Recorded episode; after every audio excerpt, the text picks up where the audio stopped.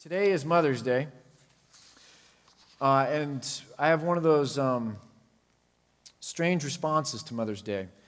Psychologists will use a phrase called implicit memory. And implicit memory is uh, something we're all familiar with, but like imagine if you walk out of a library and you've, you forgot to check the books out and they're in your backpack and you go through the little security stall and it beeps at you. You know what I'm talking about? And, and then all of a sudden you freak out, your heart races, your adrenaline dumps, and you're like, oh my gosh, um, are they going to tackle me? What are they going to do? Are their dogs they sick on me? And, but, but you just kind of react, you know what I mean? You go check out the books, you figure it out, you solve it. A month later, you're back at the library, and even though you don't have any books on you, you don't even have your backpack with you, you're going to walk through that little security stall, and for some reason, your heart races.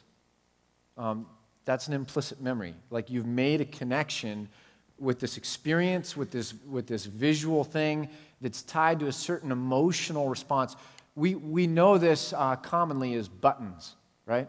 You know, so and so's got buttons. You know, like, uh, you know, someone says something and they just fly off the handle and it's not really rational, but somehow something happens somewhere along the way and now they're programmed to respond in that context. So, in implicit memory, you react when you see the, the security thing at the library. I have an implicit memory and, in a, a reaction to Mother's Day because I was horrible at it um, my whole life. I, I, am still horrible at it. Uh, I'm not a very sentimental guy. My mom told Tamara that when we were um, dating. She, she just warned her. Um, he doesn't, he's a robot. Um, there's no, no sentimentality.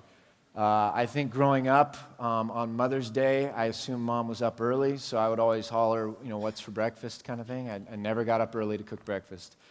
Uh, never really did the card thing. It just seemed like a waste of money. You could just say it with your mouth. You didn't have to. Um... so I, I, was, I was bad at it. And it really got bad when Tamara got indoctrinated into the Mother's Club. Our first daughter, Mary Joy, was born and we were really poor. I was in grad school. And so after church, I took her to lunch uh, at the best place, most exciting place, best value place that I knew, and we went and got $1.99 uh, Costco hot dog and, and Coke. And then the next day in the office, the women in the office asked me what, what I'd done for Tamara on her first Mother's Day, and I proudly said, well, we'd gotten, uh, gotten the hot dog at Costco and with the Coke. Come together. Um, it's all beef, Hebrew National, Frank. Um, and, uh, and these women just slaughtered me, like for weeks, right? It was like I, I, I just, they would frown at me and, and like shoot darts at me with their eyes every time they saw me for weeks. Uh, I still feel very misunderstood about that whole experience. Uh, but it, it did create a, a, a, button. So I've got a button. So when I was thinking about Mother's Day this, this time around, I, I really, I, try, I, I, wanted to spend a lot of time thinking about it. So uh, I, for months, have been thinking about Mother's Day. Even a week ago, wrote an article that I thought I was going to publish and then decided not to. But um, I really wrestled with this a lot. And I think Mother's Day is a lot broader, a lot deeper, and a lot more complex than simply flowers or a card or a happy Mother's Day greeting. And I think there's something magical and powerful about motherhood and what God has created in women with the nurturing desire and the nurturing love that they have. But that is something beneath and under um, women as a whole. And the crazy thing about it, so if you'll turn with me, I want to just use Jesus' mother, Mary, is kind of a jumping off point. There's, there's a nurturing, self giving desire that I believe is common to women. It's, in, it's instinctual to women, it's a, it's a, it's a God given thing. And so in Matthew, we see the birth of Jesus foretold. I'm sorry, Luke. Oh, I wouldn't find it. Luke. Uh, we see the birth of Jesus foretold, and this is after John the Baptist's birth is foretold by the angel. And so we get to, in verse 26, the beginning of the, the narrative about the birth of Jesus being foretold. And so I'll just start reading in, in, verse 26 of the Gospel of Luke. And it says this In the sixth month, God sent the angel Gabriel to Nazareth, a town in Galilee, to a virgin pledged to be married to a man named Joseph, a descendant of David. And her name was Mary. And the angel went to her and said, Greetings, you who are highly favored. The Lord is with you.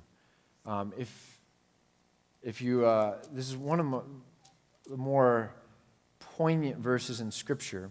In Latin, it's Ave Maria Gratia Plena. Um, you'll see it on cathedrals in, in Europe um, over doorways. And there's a beautiful, beautiful Catholic song, Ave Maria. Um, get Bocelli singing it and bring tears to your eyes. But the idea here is Hail Mary, full of grace. And so there's this, uh, in the Catholic tradition, almost like a treasure trove of grace that Mary has.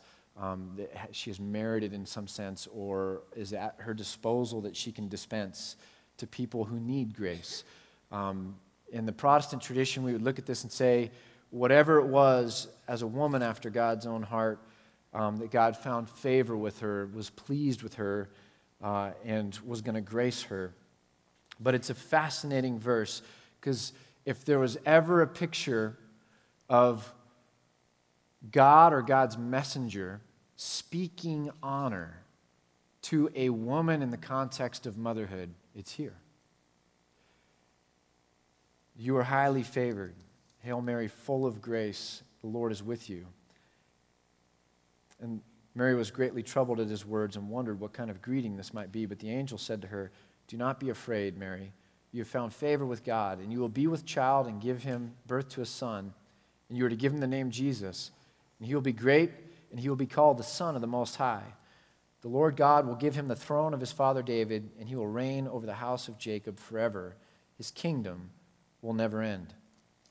So you see this unbelievable picture of blessing and favor and honor. But if you turn to the Gospel of John, all the way to the end, you see something rather different.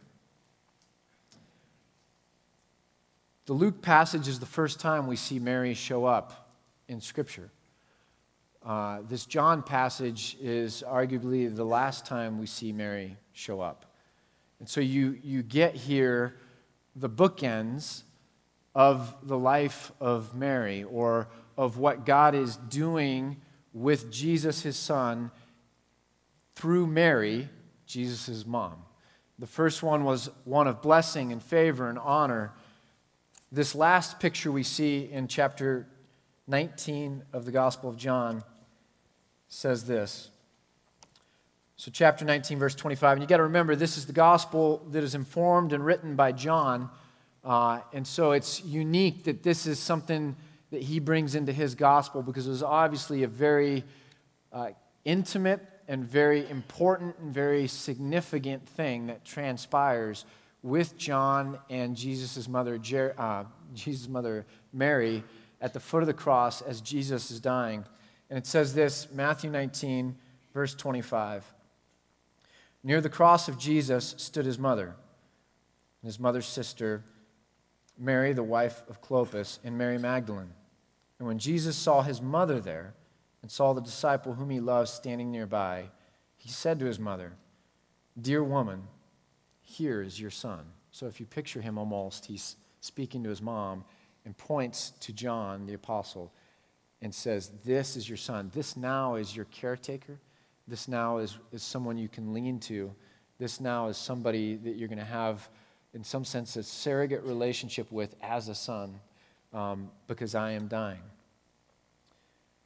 He says, Dear woman, here is your son. And then to John, the disciple, he says, Here is your mother.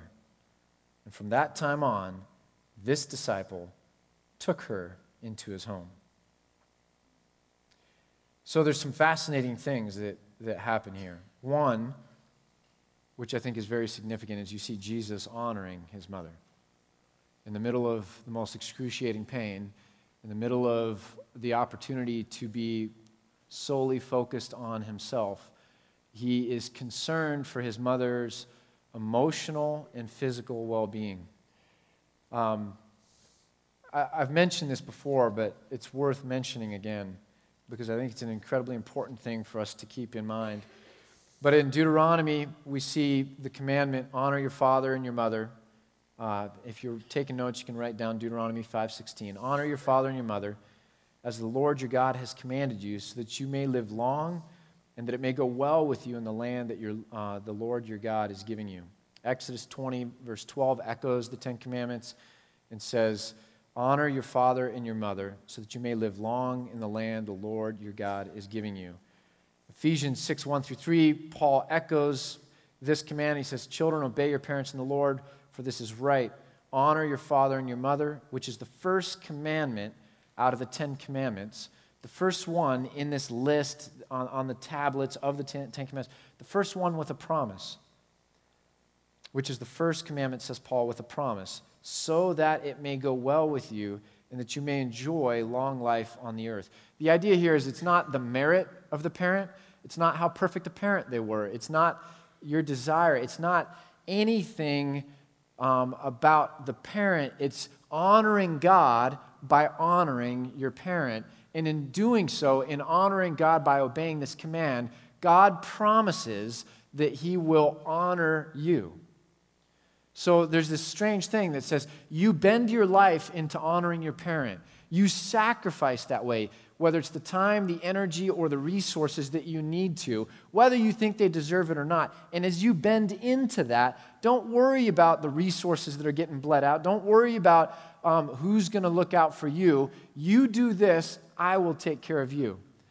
And you begin to get a picture that says, well, who are we talking about here? Are we talking about little children? Are we talking about middle aged kids? What are we talking about?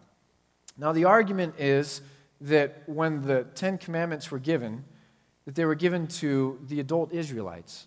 If you go back and read the story, there was uh, a cleansing rituals that, that happened as the, the whole of Israel kind of prepares themselves to go out and meet God to get this. And, and then the mountain shook, and then God sends uh, Moses up to meet him face to face, and he comes back and he renders the law not to little kids, but to the people of Israel.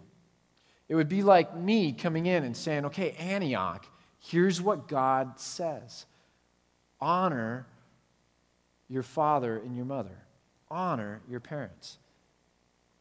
Now, this is more than about not sassing your parents, it's, it's about providing for them um, and taking care of their needs, especially in old age in a culture where they don't have uh, cataract surgery where they don't have um, motorized scooters in, in uh, supermarkets where you can buy ready made food.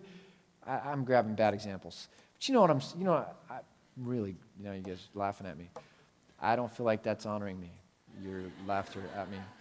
Um, but, but there's a very real thing in, in which we have Medicare, we have Social Security, you might have a pension from the, the career that you had. Uh, we have services that are just free and available to people in our society. And there are a lot of things that are here that take care of the elderly. When you are the Israelites and you've moved from Egypt into the desert, and you're going to live in the desert, um, this law takes on a different kind of meaning. It, it takes on a meaning that says when your parents can no longer provide for themselves, you provide for them. You take care of them. So here's the verse that kind of helps us understand this more fully. Jesus runs into the Pharisees um, in Matthew chapter 15. Actually, just turn there if you would.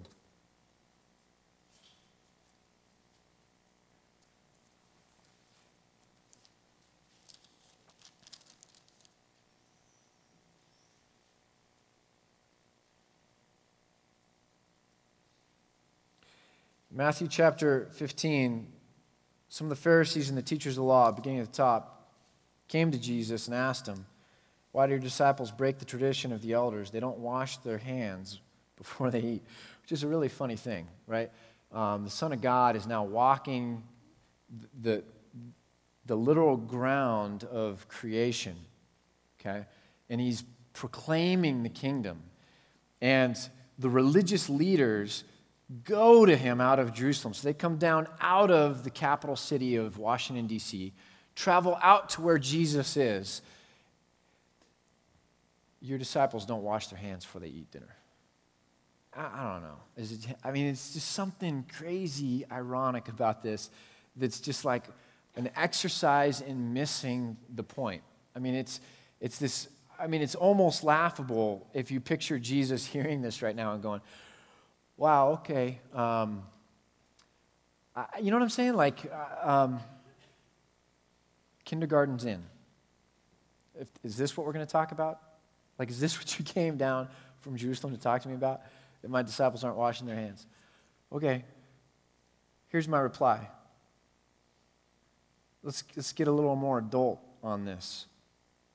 Now, why do you break the command of God for the sake of your tradition? For God said, Honor your father and your mother, and anyone who curses his father or mother must be put to death. But you say that if a man says to his father or mother, Whatever help you might otherwise have received from me is a gift devoted to God, he is not to honor his father with it. Thus you nullify the word of God for the sake of your tradition. You hypocrites. Isaiah was right when he prophesied about you. These people honor me with their lips, but their hearts are very far from me. They worship me in vain, but their teachings are but rules taught by men. What does that mean? Let me back it up again and say Jesus says to them, You have begun to say to people, people that will come into the temple, and so as you teach them, you've begun to say to those people uh, this whatever help you might have, you know, it's okay for you to say to your father or mother, um, whatever help you might have received from me, I'm not actually going to give to you. Instead, it's a gift devoted to God. So, this help I was going to render to you, my aged parents, that was going to help provide for your needs, I'm actually going to do the more spiritual thing, and I'm going to take that gift and I'm going to give it at the temple to these religious leaders to God. Um, and, and so I'm sorry. But this gift is devoted to God. And, and you religious leaders, Jesus is saying, you're saying that's okay. And, um, and in doing so, you nullify the word of God for the sake of your tradition. In other words, God said, honor your father and your mother. You're telling people, honor God by ignoring your mother and your father. What kind of lunacy is this, says Jesus? You should be telling your people that this is more important because it's what God commanded that you honor the father and the mother. And if you can't then give to the church, God's not going to care because you're doing what He asked in the first place. That's one of the reasons why, frankly, I think Antioch has a hard time with finances. Because I really struggle with tithing and giving to the church. It's really hard for me to, to stand up and go, like, like I know I've been taught by lots of pastors and by my ilk that you have to teach about tithing and giving this often, and you need to help people understand that it's a command. Now, in some sense, I do believe it is. But it's not an end, you see. It's not something that I can come down and guilt people all the way with and say, it's all about this, and it's all about my stress, and it's all about um, the church, because in, in a very real and practical way, it's not all about this. But when you tell people it's not all about this, what happens? Yeah, the, the felt urgency to take care of the body of Christ or the church kind of dissipates a bit until, I believe, the Spirit of God is moving in such a strong way that it looks like an Acts 2 church. And then you get guys like Barnabas and women and, and others that have resources, literally like in Acts 2, selling property and bringing the money in and saying, I don't, I don't even understand the 10% thing. You need more gas on the fire? Here it is. We need more resources to take care of needs and to do the work that God's called us to do. Here it is. And so until there's that dynamic and the Spirit of God move, and I think that's when people become energized and, and give. And so my prayer has always been for Antioch that the vision at the center and the presence of God would drive everything else. But I can't really authentically, at least for myself, be the guy that's, that's always preaching giving and, and fallen into the trap of these religious leaders and leave out things like, you know what, there's something sometimes much more important than what you give to Antioch. And it's your obedience to God. And it's your faithfulness to honor your father and your mother, or your grandparents, or, or whoever it might be. And so Jesus says, Man, you guys are just missing it here. And so we get back to the end of John, and you see Jesus hanging on the cross. And one of the fascinating things about this for me is that Jesus, who taught this, Jesus is so much better at teaching things and living them out than, than we are. You know, it's a lot easier to teach things and live it out. Jesus, you know, did both. And so you see him hanging on the cross, and he looks at John. He says, This is your mom. He looks at his mom and says, This is your son. And Jesus is thinking about the emotional and the physical needs of his mother, and he's honoring her. The other thing, and, and more importantly to what I want to talk about this morning, that we see in this passage in John, um, is, is this kind of implicit reality that God's blessing of Mary in, in motherhood with his son Jesus was always designed in a way that was going to frustrate and cause serious pain to her maternal instincts and desires. No mother should ever bury a child Yet, from the very beginning with Mary, this is God's plan. The one who is favored, the one who is going to be graced by God, is being graced with bearing something that is going to in turn be ripped away from her as she watches her son get betrayed and then die a horrible death on a cross. And it brings up this tension with the desires common to women with regard to nurturing love, self giving love. And that's, that that desire often is frustrated. It can be challenged with miscarriages or infertility or losing the loved one. It can be challenged when you have children that have needs that, that you wrestle with and don't understand how this, this came to be, and, and you hurt for their hurt. It can be challenged when your grown kids walk away from you, either run away and renounce the relationship to some degree, or walk away from the Lord and you are, are left wrestling with this mightiest of all concerns for your, your child and feeling absolutely and utterly helpless to be able to do anything about it. And what we begin to realize is under motherhood is these are these God-given yearnings and desires and in understanding those yearnings and those desires and what love really looks like in this context we understand that very rarely will those desires be fully fully completed and not frustrated. And so the question becomes out of the frustrations of life, how do we find the faithfulness of God? Because in Mary's life, Jesus, her son, dying, was also at the same time, in the very moment, the fullness or the completion of God's faithfulness, not only to her, but to his children and to his nation of Israel, whom he had promised a redeemer to. So I want to explore that briefly, and, um, and then we'll keep it short this morning. I think the more I wrestle with preaching and faith, it's, It's that we're always talking about the faithfulness of God with regard to. With regard to.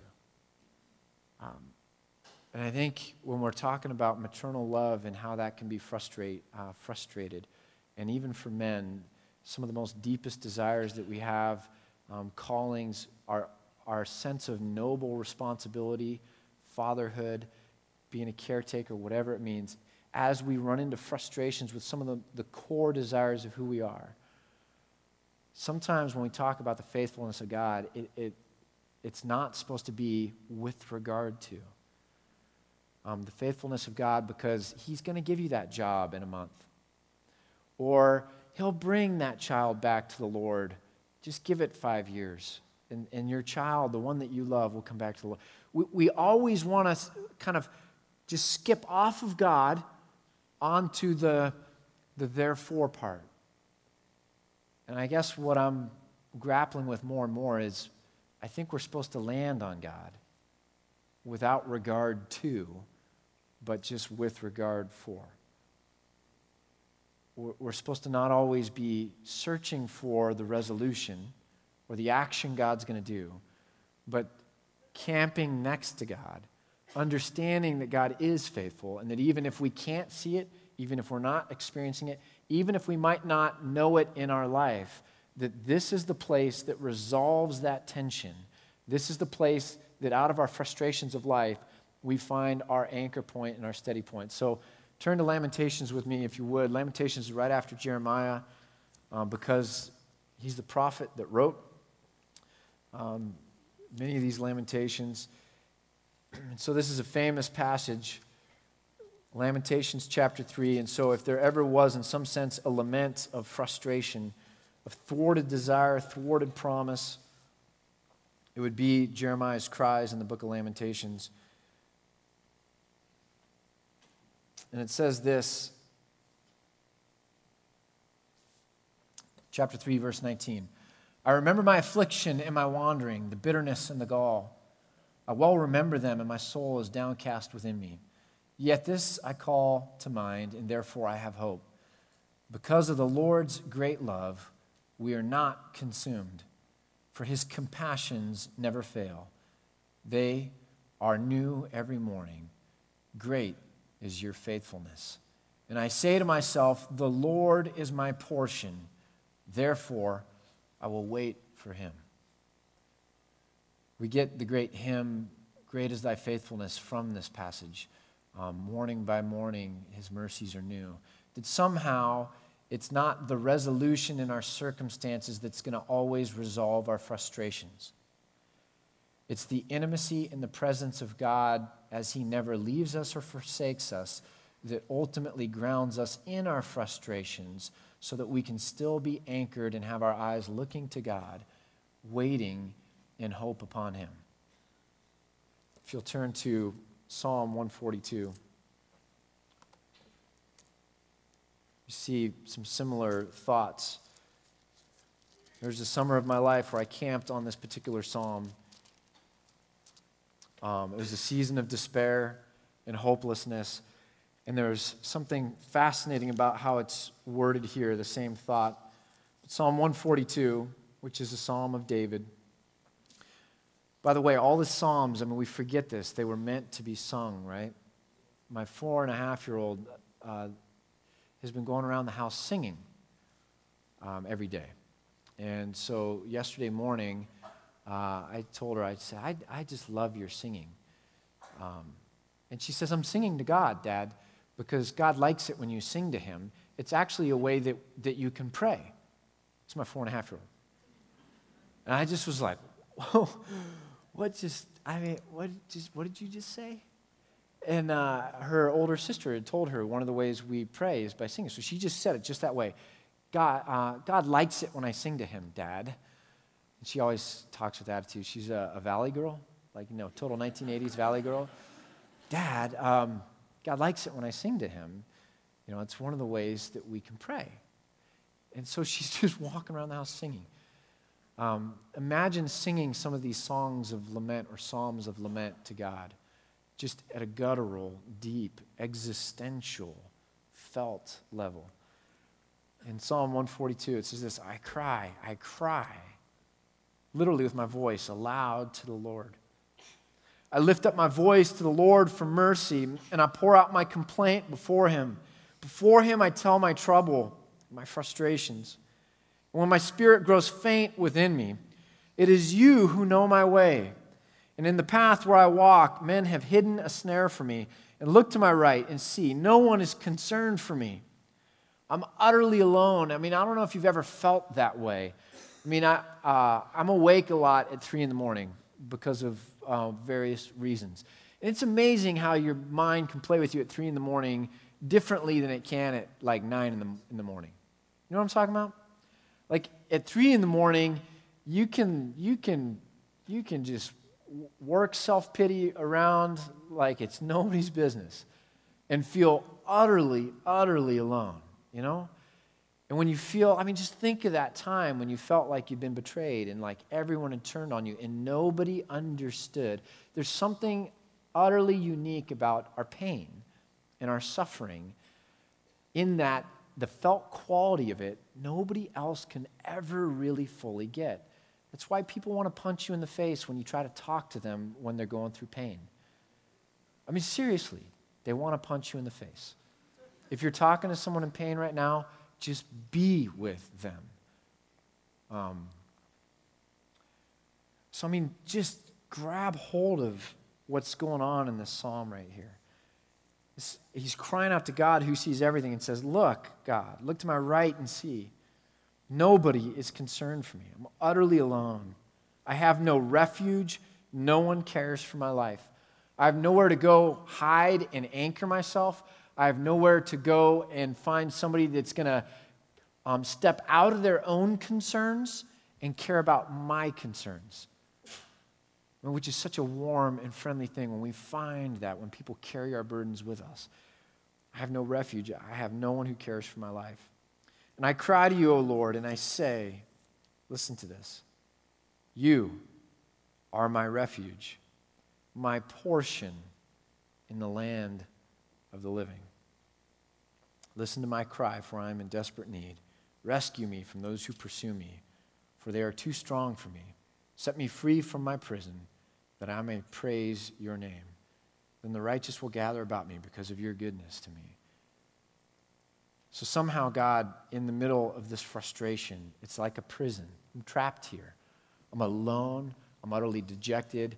I'm trapped in this spot. And in this spot, I'm crying to you. And what I'm really needing to grab hold of is this thing. My cry really finds its resolution here that you are my refuge, my portion in the land of the living. That's what Jeremiah said in Lamentations the the Lord is our portion. It means that when we get what is ours to have, and as David would add here, in the land of the living while we're alive, when we get what is ours to have, when it is handed to us, when we're able to grab hold of that which can ground us, should ground us, will allow us to somehow find the resolution or the anchor, when we grab hold of that, what that portion is, is not what, what God is going to do next week. It's not the job that you are asking for. It ultimately is God Himself. It ultimately is the faithfulness of God. It ultimately is a God who is loving, whose mercies are new every day. Ultimately, it is in that relationship where we are grounded, where we find our anchor, and, and that's where we have to learn to wait, again, as Lamentation says. And what we begin to realize is God's blessing often comes latent with our greatest pain, a la Mary. That when we look to the faithfulness of God, it is not always with this kind of American idea that when I look to the faithfulness of God, his faithfulness is shown in removing the pain. Frankly, his faithfulness often is pregnant with pain. And so when we go to God, it's not for circumstantial healing always. We go to God for God we go to God to, to be anchored. We go to God to be made complete. We go to God because even in the greatest of frustrations, somehow there we find our true home. And even if it still hurts, even if we still struggle to carry on, we find that we can do it there. And if we get enough mercy for today, tomorrow when we wake up at three in the morning and we're there again, we cry out to God from our beds and we find new grace and new mercy. And we continue on like that, and we realize that never will we be fully forsaken, that God always will be there, and God will always point our eyes forward. Because ultimately, pain is not the end of the story. I once preached a message after the tsunami in Asia, and it was called Between the Gardens.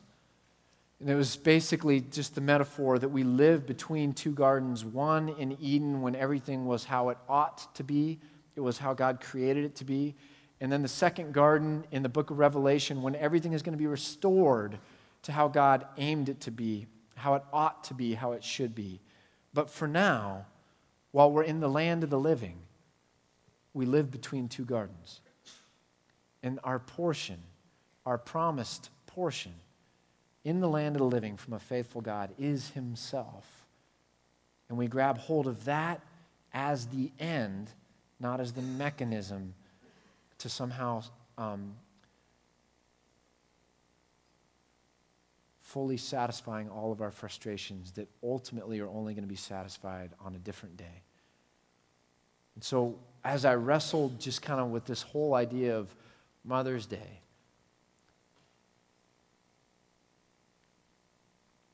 and I thought about women who have had abortion, wondering, teenage girls wondering, what category am I in?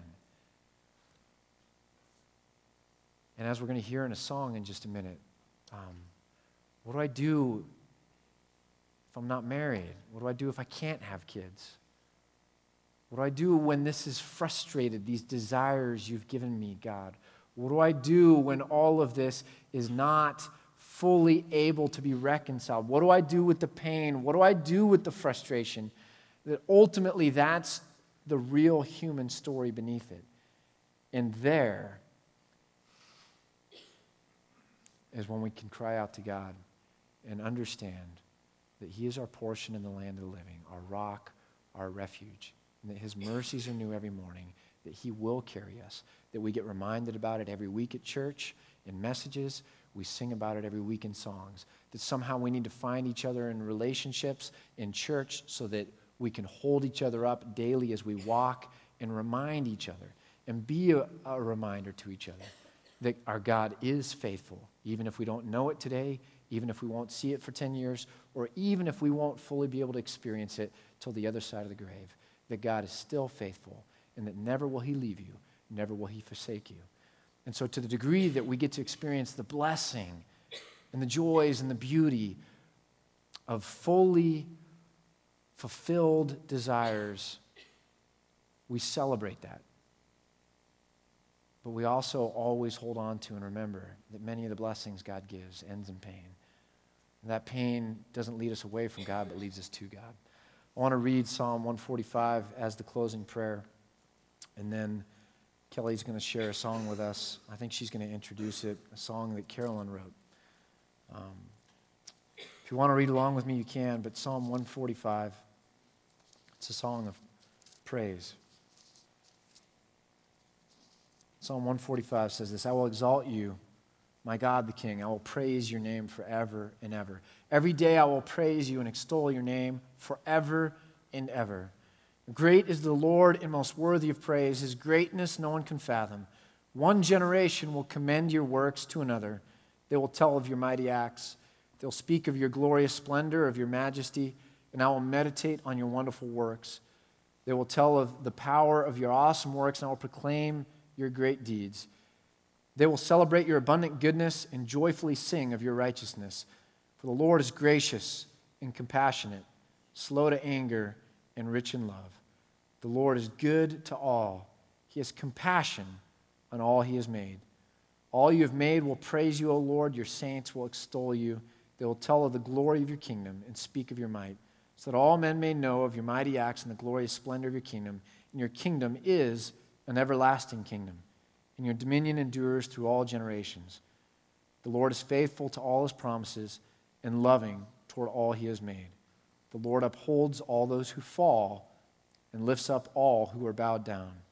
The eyes of all look to you, and you give them their food at the proper time, and open your hand and satisfy the desires of every living thing.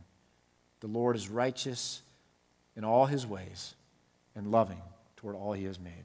Amen.